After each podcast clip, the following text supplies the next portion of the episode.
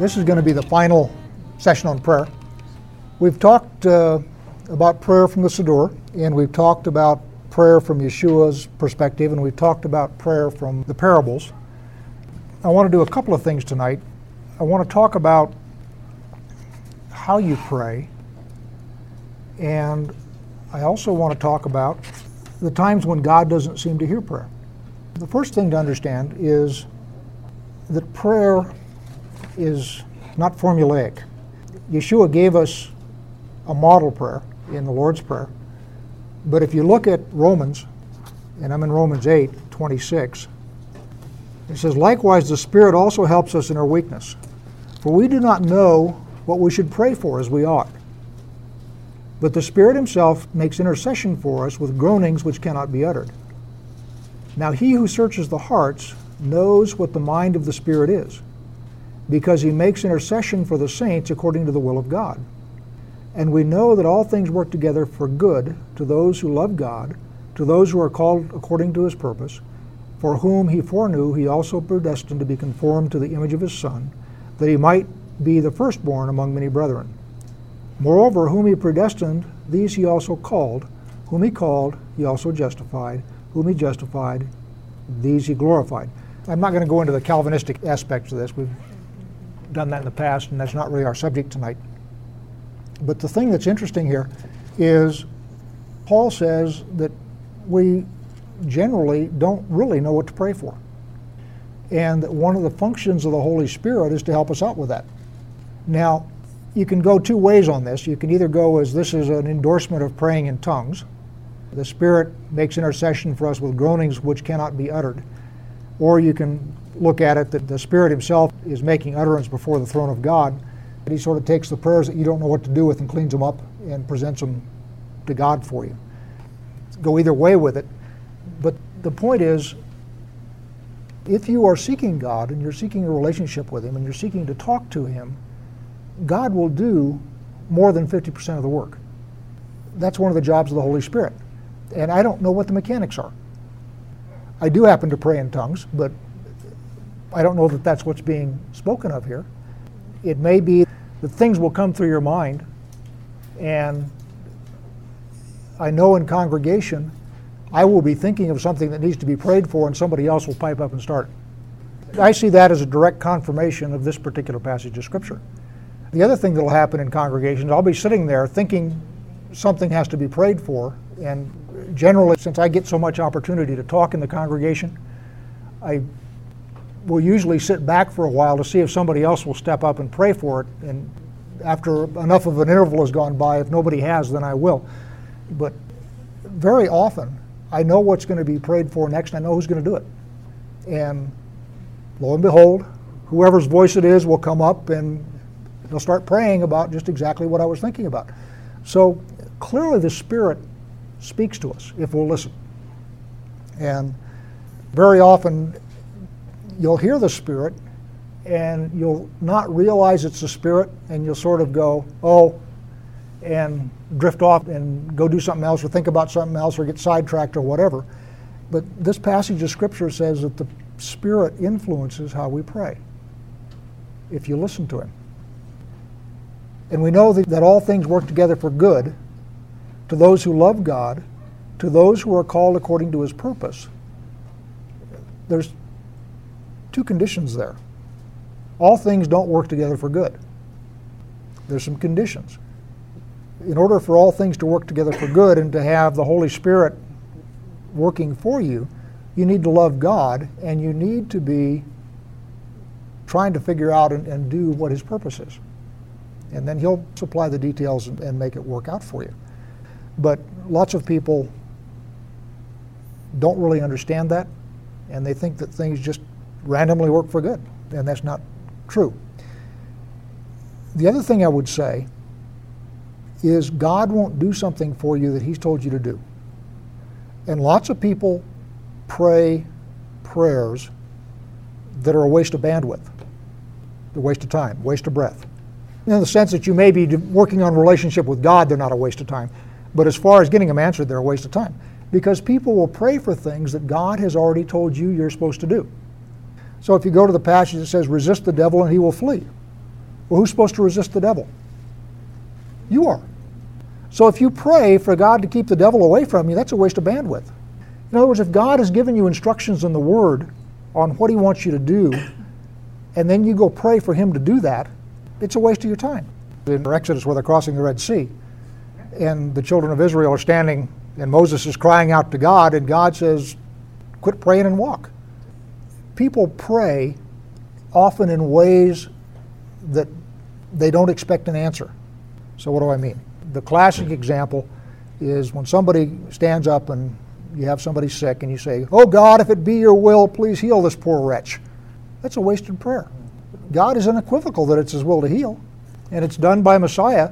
So, praying a prayer like that is basically covering yourself when the answer you don't expect doesn't show up, meaning that you didn't really expect anything to happen. And if something does happen, oh wow, Shazam, isn't that cool? But lots of people pray not really expecting an answer. And you can hear it in their prayers. Listen to people pray and you can hear it in their prayers. What you need to do is you need to pray positively according to the will of God, which means you need to know what the will of God is. And there's two ways you can find out what the will of God is through the Holy Spirit, we talked about that leading off, and read the Word. And if you don't have a leading of the Holy Spirit, or it isn't positively stated in the Word, you're wasting your time. And oh, by the way, the Holy Spirit will never lead you contrary to the Word. What the Holy Spirit will do is provide details, directions, specifics. In other words, you're supposed to pray about this now. But that doesn't mean that you're supposed to pray about this in a way that's contrary to what the written Word of God says. So it's real important that you ascertain what the Word of God is, and, and the only way you can do that, as I say, you have to study the Word of God. If you study the Word of God, you realize that it's His will to heal. It's unequivocal. Therefore, if you're praying for somebody's healing, you can stand up there boldly and you can say, You be healed. The last one is what about cases when God doesn't answer? And I will go to Jeremiah 29 in verse 10. For thus says the Lord, after 70 years are completed in Babylon, I will visit you and perform my good word toward you, and cause you to return to this place. For I know the thoughts that I think towards you, says the Lord, thoughts of peace and not of evil, to give you a future and a hope. Then you will call upon me and go and pray to me, and I will listen to you.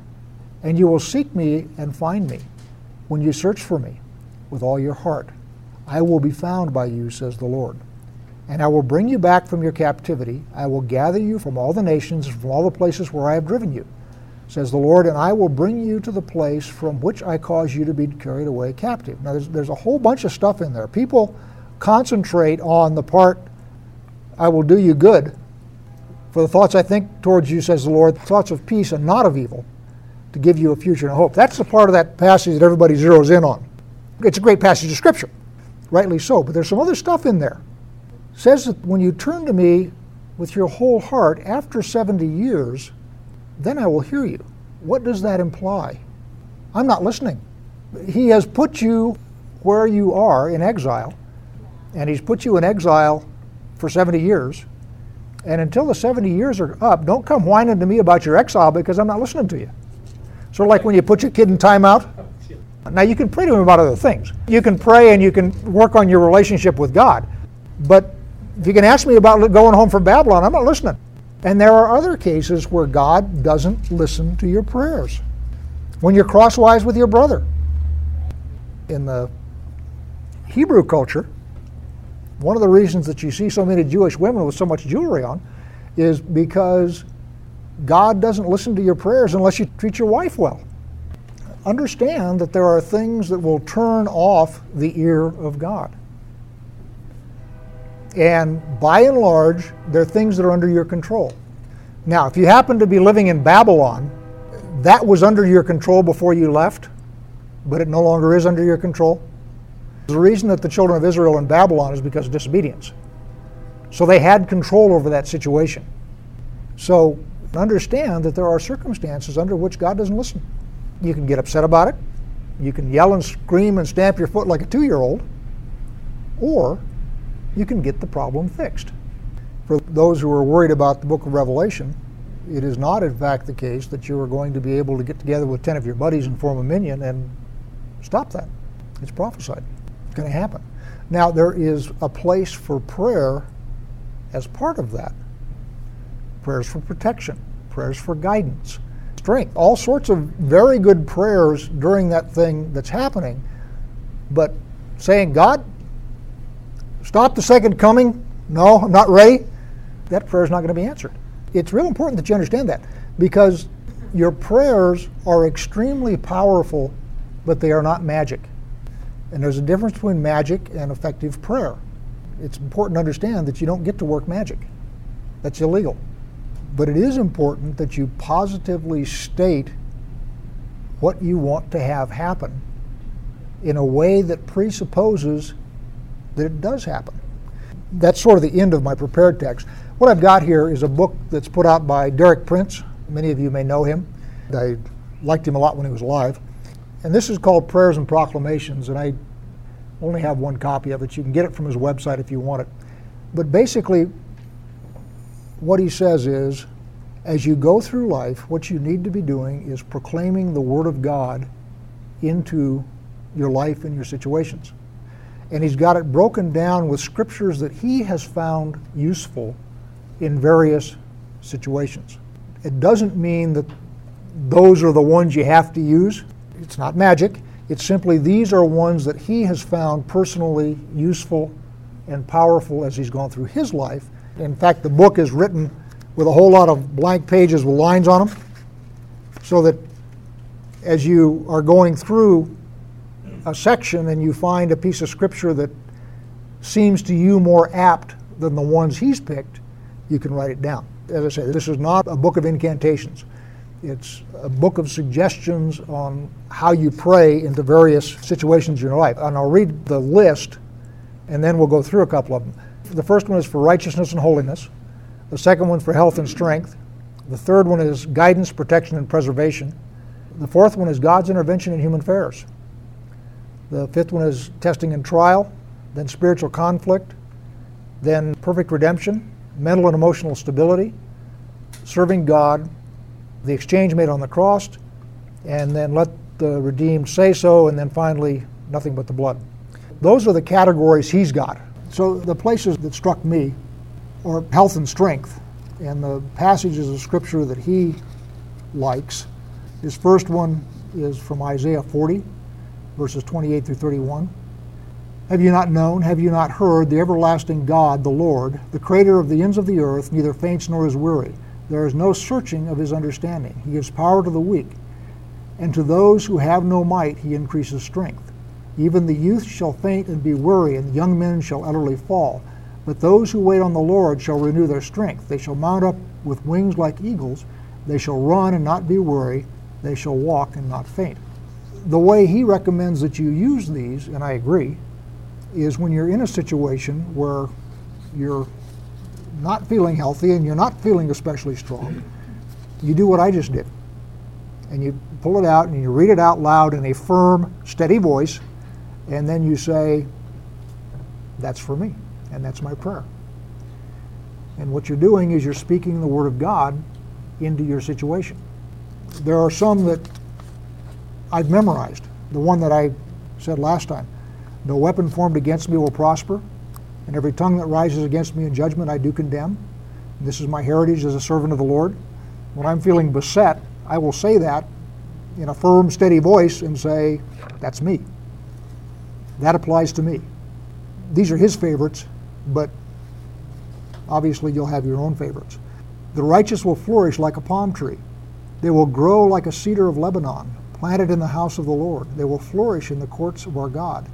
They will bear fruit with old age. They will stay fresh and green, proclaiming, The Lord is upright. He is my rock, and there is no unrighteousness in him. Psalm 91. And again, if you're feeling poorly and under the weather, I think that's a good one. For guidance and preservation. The Lord shall preserve me from all evil. He shall preserve my soul. The Lord shall preserve my going out and my coming in from this time forth, even forevermore. And if you're talking about Revelation, that would be a good one to memorize. There is a path which no fowl knoweth, which the vulture's eye hath not seen, the lion's whelp have not trodden it, nor the fierce lion passed by it, seeing it is hid from the eyes of all living and kept close from the fowls of the air. That's from Job 28. And then Psalm 27 in its entirety, or the first six verses anyway. The Lord is my light and my salvation. Whom shall I fear? The Lord is the strength of my life. Of whom shall I be afraid? When the wicked come against me to eat up my flesh, my enemies and foes, they stumbled and fell. Notice how this is first person. Though an army should encamp against me, my heart shall not fear. Though war should rise against me, in this I will be confident. One thing I have desired of the Lord, that will I seek, that I may dwell in the house of the Lord all the days of my life, to behold the beauty of the Lord and to inquire in his temple. For in the time of trouble he shall hide me in his pavilion. In the secret place of his tabernacle he shall hide me. He shall set me high upon a rock. And now my head shall be lifted up above my enemies all around me.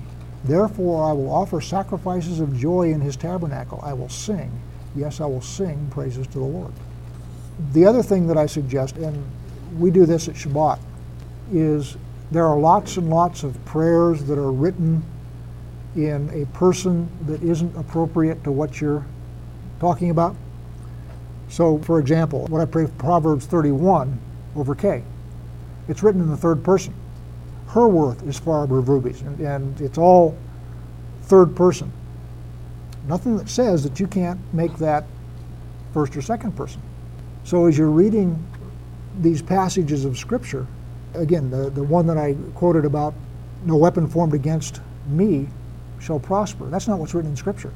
What's written in Scripture is no weapon formed against you shall prosper.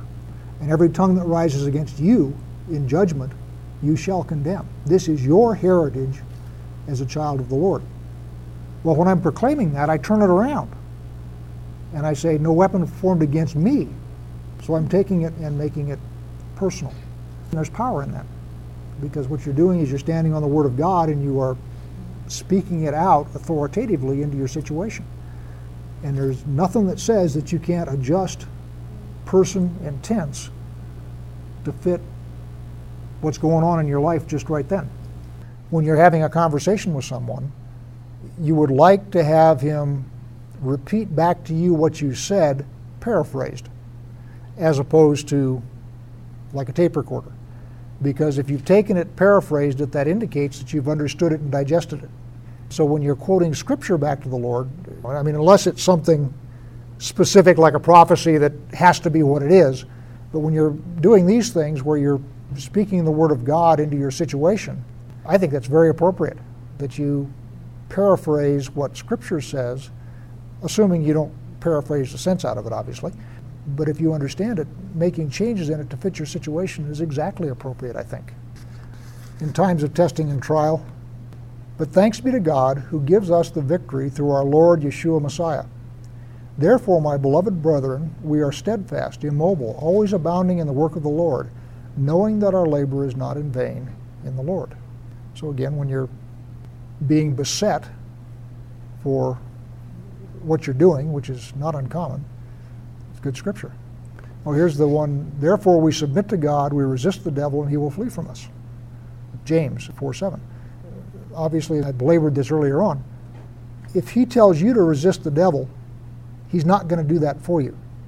And it's the same thing with all of these passages of Scripture. If he gives you instructions on what to do, praying for him to do what he's told you to do is a waste of time. The Scripture says two things one, deliver us from evil, and two, resist the devil. So what you're asking for is victory in your resistance.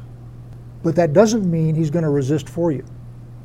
In other words, if, if the devil is tempting you to do something, God's not going to come in and make that choice for you. For example, if you have a problem with alcohol and you walk by the neighborhood bar, oh God, protect me from temptation. Well, no. Temptation is something you've got to resist.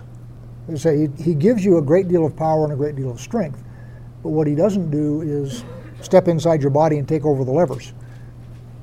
You've got to act, you've got to speak the word yourself. You've got to do the things that you're supposed to do. He won't do that for you. And I, I mean that literally. It won't because he has given you that authority. You know, it's again just like with your children. If you give one of your children authority to do something and the task to do something, the last thing that you want to do is then step in and do it for them. There's no growth there. There's no learning there. There's no development there. If I'm going to do it all my life, why do I need you? You know, that kind of an attitude. One of the things that we've said is that this place is a sorter, sorting sheep from goats. And that sorting process involves testing and trial. So the tests and the trials that come into your life are there to develop you. He won't make those choices for you, and he won't take those trials away from you. What he'll do is help, he'll help you through them, but that's different. And the way you pray is different. So as you're praying, think about what you're asking for. Think about what you're saying. And think about what you know about the will of God. And if you know that it's His will to grow you, to mature you, and so forth, and you are in a situation where you need to exhibit some self control or some strength or some perseverance or some whatever in order to grow, ask for strength to get through it. Ask for strength to prevail. Ask for power to prevail. But asking for the trial to be taken away, you've defeated the purpose. And certainly you can ask not to be overwhelmed because trials can come on you at such a rate that you, they overwhelm you. And I would certainly think it's appropriate to ask not to be overwhelmed. For though we walk in the flesh, we do not war after the flesh. For the weapons of our warfare are not carnal, but mighty through God to the pulling down of strongholds, casting down imaginations and every high thing that exalteth itself against the knowledge of God, and bringing into captivity every thought to the obedience of Christ. We overcome Satan by the blood of the Lamb and by the word of our testimony, and we do not love our flesh to the death. Revelation. Isaiah 54 17. No weapon that is formed against us shall prosper, and every tongue that rises against us in judgment we do condemn. This is our heritage, the servants of the Lord, and our righteousness is from you, O Lord of hosts. All disease is a result of sin. Not necessarily the sin of the one who is sick, but there is sin involved somewhere. And so, one of the things that you're praying about as you pray for healing, you should be praying to figure out what the source of the problem is. You should be praying to heal the source of the problem. Have you read Henry Wright? He, he talks about the same thing. One example that he uses, he was talking to a couple of women who were all crippled up with arthritis and came to him for healing. And he started talking to them and praying with them, and what they finally started praying against was the spirit of bitterness. And when they got rid of the spirit of bitterness, their hands straightened up. He never did pray for healing.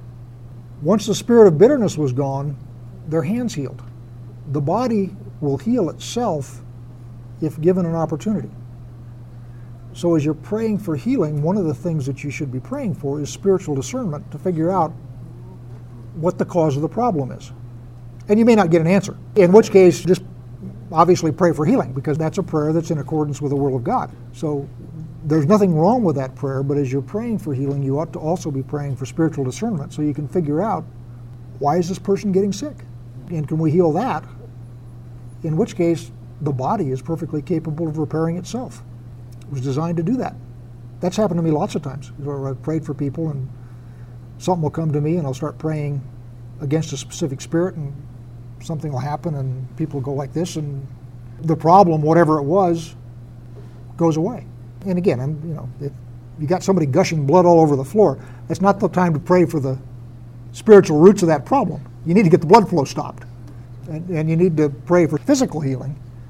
So uh, you need to use some discernment there, is what, is what I'm saying. Please consider becoming a sponsor. You can sponsor us for as little as a dollar a month. Please visit crimsonthread.com slash purpose for an explanation of what we're doing and perhaps to become a sponsor. Thank you.